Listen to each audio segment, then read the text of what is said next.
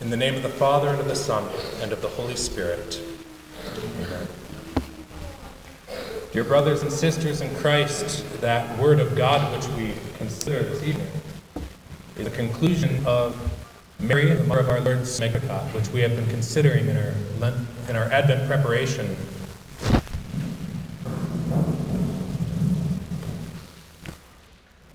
During our midweek services, we read in Jesus' name.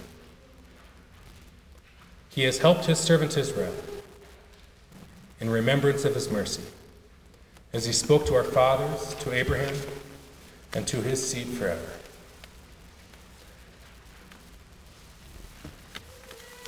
God has helped his servant Israel. This is what Mary's saying to conclude her Magnificat, which we've been considering during Advent. God has helped his servant Israel. Let us consider whom God helps Israel. He helps Israel. Mary has already sung about how she will be called blessed by all generations because God, her Savior, has done such great things for her. She has confessed the gospel which is for her, and it was for her. She believed it was, and she was saved by her faith. She believed in Jesus. But now she sings, or at least we sing it, that God has helped not just his maidservant, but his servant, Israel. And so we move from the very personal praise of Mary concerning herself, and who could claim to be so honored, to the corporal, the corporal claim of the church. It is the whole nation of Israel whom he helps. See what Mary recognizes here. This Savior who is given to her to carry in her womb and give birth to her, and to give birth to and offer her her body, him, her body to, to and, and, and to clothe and to feed and to clean, to have all her honor and dignity as a woman wrapped up in. This baby isn't, isn't only her own Savior, He is the Savior of all who have hoped in His mercy. God has regarded not just her lowliness, but the lowliness of His servant Israel. Mary's joy, therefore, is not her own unique possession. It can't be. And this causes her heart to rejoice all the more. She is happy and exultant, not because of some private message from the angel to her, the Lord is with you, though that is exactly what Gabriel said to her, and it was true, the Lord was with her. But it was because of a public message, which is for all people, that caused her to magnify the Lord with all her soul and rejoice with her spirit in his salvation. He is called Emmanuel, God with us, with us, with us. She is not alone. All the lowly are exalted. God is with all who trust in him. Mary's child was her Savior. Mary's child was also the Savior of all her people. As Gabriel said to her, the Lord will, God will give him the throne of his father David, and he will reign over the house of Jacob forever, and of his kingdom there will be no end. The reason all generations will call Mary blessed is not because God helped Mary alone, but because God helped all Israel. Who else would call her blessed? It was because he helped the whole house of Jacob, and because he will reign over them as their helper forever. All generations join in her rejoicing. By saying that all generations called her blessed, Mary isn't expressing how flattered she felt.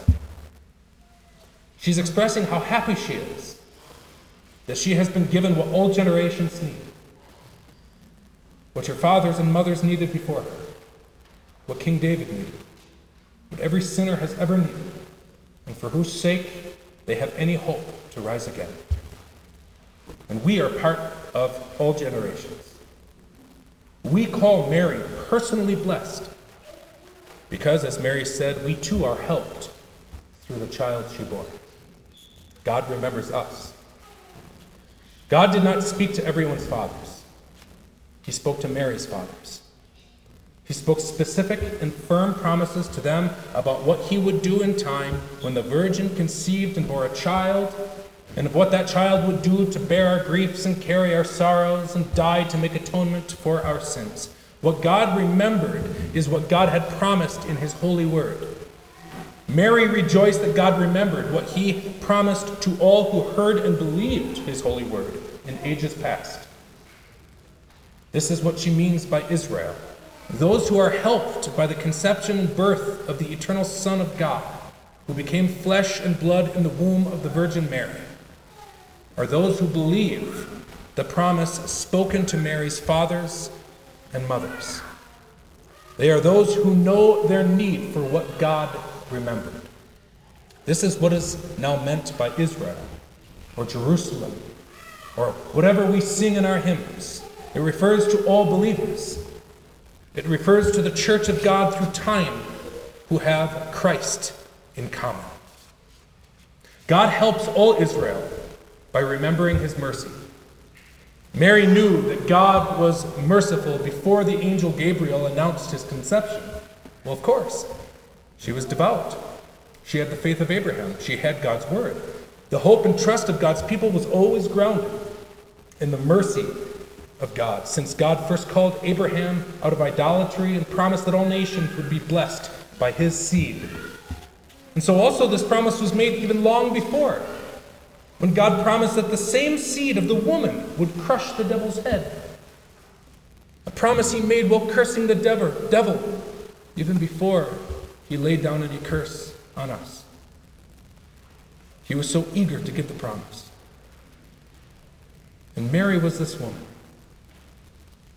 Adam named his wife Eve because she was the mother of all living, and yet generation after generation after generation multiplied and died. But those who held this promise died in hope of salvation and everlasting life for Jesus' sake because they trusted in this seed and Mary was the woman. All life was in her womb, not by the seed of man, but by the word of God. This life was for all people. God had sent an angel to Mary promising her salvation exclusively, she would have been right to doubt it. But why did she not doubt it? She remembered. The reason she did not doubt is because she remembered the word of God and she believed the angel that spoke to her because she remembered what God had remembered. She remembered what God had already promised. God never promised her her own personal, unique Savior. The promise of mercy that God had promised her was the promise of mercy that God had promised to the whole nation of Israel. She was not alone. It was a promise she had known since she was a little girl. The promise to the whole people of Israel of salvation for everybody. All people. Mercy. Mercy is when God doesn't condemn you for your sins, but forgives you instead. This is what it means to be saved. To call Jesus a Savior is to say that He was born to take our sins away. God remembered His mercy by sending a Savior for all sinners. As the angel said to the shepherds, Fear not, for behold, I bring you good tidings of great joy, which shall be to all people. For unto you, is he talking to you? Unto you is born this day in the city of David, which is Christ the Lord, a Savior. This great joy is to all people. That's why Mary rejoiced at what God remembered and that's why you can know that it is for you as well. The good tidings are for all people, but the baby is born in the city of David. The baby is born through the line of Judah. The baby is born to fulfill specific promises, but these specific promises, which were made to specific people, are now published for the whole world to hear. The gospel or the shepherds also did not see a personal vision for themselves alone, like Joseph Smith or Muhammad, or like the many mystics in ancient days, and even to this day, who claim to have unique knowledge from God. And without exception, these false prophets who claim such private revelation have supposed knowledge of what you must do to help yourself, and it's for you. But they bring nothing from God for you, nothing but demands and promises still far off. But no, this which Mary rejoiced in and the shepherds glorified God for was for all people. Our help is in the name of the Lord who made heaven and earth. That is, in the gospel promise that makes known the mercy that God remembers toward everyone on earth. It is for all people, not because all people have natural access to it by their own thoughts, no, but because it requires nothing from any person other than to receive what God assumed our human nature to win. God remembered. God remembered what his people remembered too. He remembered the mercy he told them to remember and promised not to forget. His, his faithful remembered. They remembered God's word. And now God remembered. And his word became flesh. Now God had done it. He remembered his mercy. It was known. It was known by Israel. It wasn't known by all people. It was known by those who waited for salvation, and now salvation had come to Mary personally in order to come to all Israel, in order to come to all people, in order to spread to all generations through the gospel, so that we personally might know it too. Mary already knew that her salvation was in Christ. She knew that since she was a little girl. She was saved by the same faith that Abraham had, you know. But now Christ had come to her. God assumed the flesh and blood of all her fathers and mothers and all who ever did or ever will live and die. And he did so by coming to her. God had finally done what God had promised he'd do, and she knew it was for her because it was the fulfillment of a promise made to many more than just her. And so do you. And that is how you know. You already know that God saves you. You come here to know that God knows it too. You come here to hear it spoken to you. Christ comes to you in remembrance of what you have trusted in. He joins you in your most personal needs and fears. He comes to you to speak words that you specifically need to hear, and that He had you specifically in mind when He commanded them to be preached. You know that He brings salvation because what He gives to you is for everyone. Or what else would compel God to comfort you and to save you and to have mercy on you? What else than what He promised to all people? So don't look for some qualifier in yourself. Think about Elizabeth as she exclaimed when Mary visited her and first recited the Magnificat. But why is this granted to me, that the mother of my Lord should come to me? But the answer is in these words of the angels for all people. And in these words that Mary sang, or teaches us to sing, he remembers his mercy. It is in what God remembers. Why is this granted to you? You? You? Why? It is granted to you because God remembered his mercy to all of us, to all of Israel, which was his mercy to all nations. Don't try to figure it out. Why you? Why me? Instead, rejoice in your salvation by confessing, as Mary said you would, that she is blessed and you are blessed. Jesus came to Mary to come to you. Jesus comes here and speaks and teaches and rebukes and corrects and admonishes and puts you to shame and reveals to you a guilt that you can't escape from, and a life that you cannot control, that is doomed if it were in your control.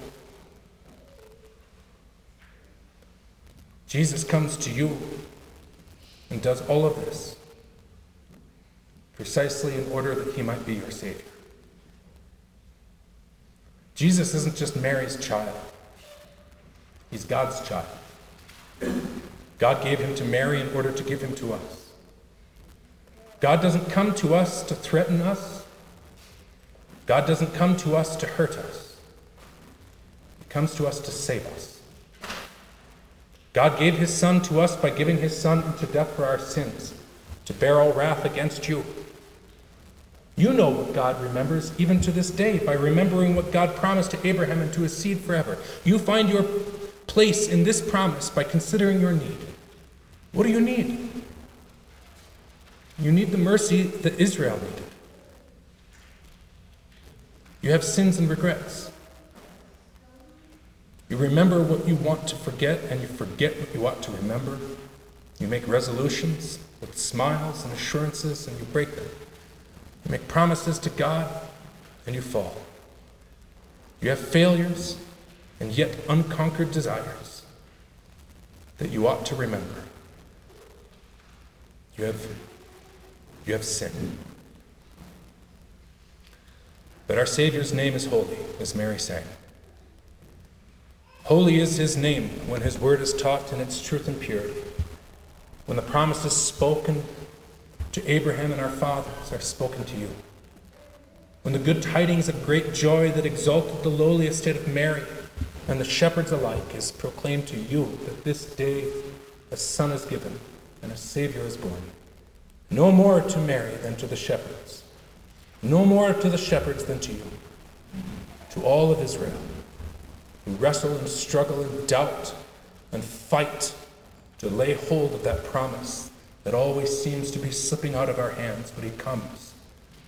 He comes to strengthen our hand around His promise and to clothe us with His holy and perfect righteousness. This is how He remembered our fathers, and this is how He remembers you by speaking. So remember what God remembers and forget what God forgets. Your God became true man to become your substitute. Whatever he bore in pain under the thundering wrath of God, he bore to forget forever. He remembers mercy. He said he would.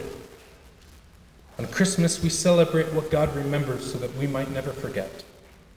On Christmas, we learn to come, where to come when we do forget. On Christmas, we learn why it is God wants us to be where He tells us to be. We learn what it is He does and says and accomplishes when He speaks. Do not be afraid.